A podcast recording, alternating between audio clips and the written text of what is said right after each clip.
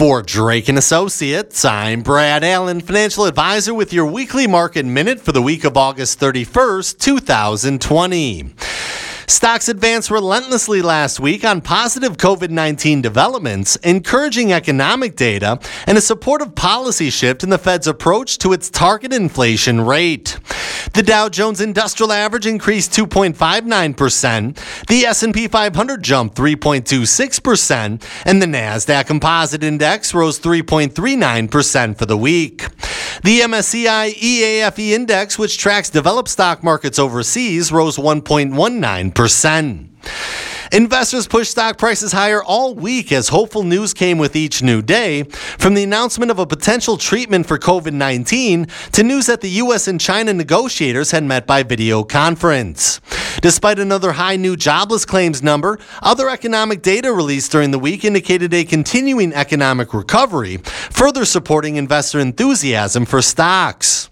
The Fed's announcement of a shift in its inflation policy, which suggests that rates are likely to remain low for a long time, helped push the market higher.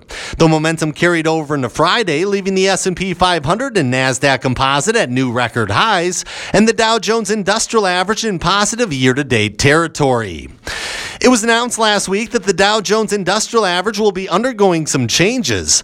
Starting Monday, August 31st, Salesforce.com, Amgen, and Honeywell International will be added to the 30 stocks in the Dow Industrials, and ExxonMobil, Pfizer, and Raytheon Technologies will be removed. In part, these changes were promoted by Apple, which plans a 4 to 1 stock split on Monday, August 31st. The Dow Jones Industrial Average is a price weighted index, and Apple's split reduces the impact of technology on the index.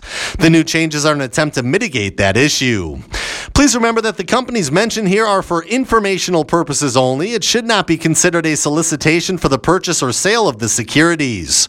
Investing involves risks, and investment decisions should be based on your own goals, time horizons, and tolerance for risk. The return and principal value of investments will fluctuate as market conditions change. When sold, investments may be worth more or less than the original cost. Ahead this week, some key economic data. On Tuesday, the ISM Manufacturing Index. Wednesday, the ADP Employment Report and Factory Orders. Thursday, Jobless Claims and ISM Services Index. And on Friday, the Employment Situation Report. For Drake and Associates, I'm Brad Allen, financial advisor for News Radio WTMJ.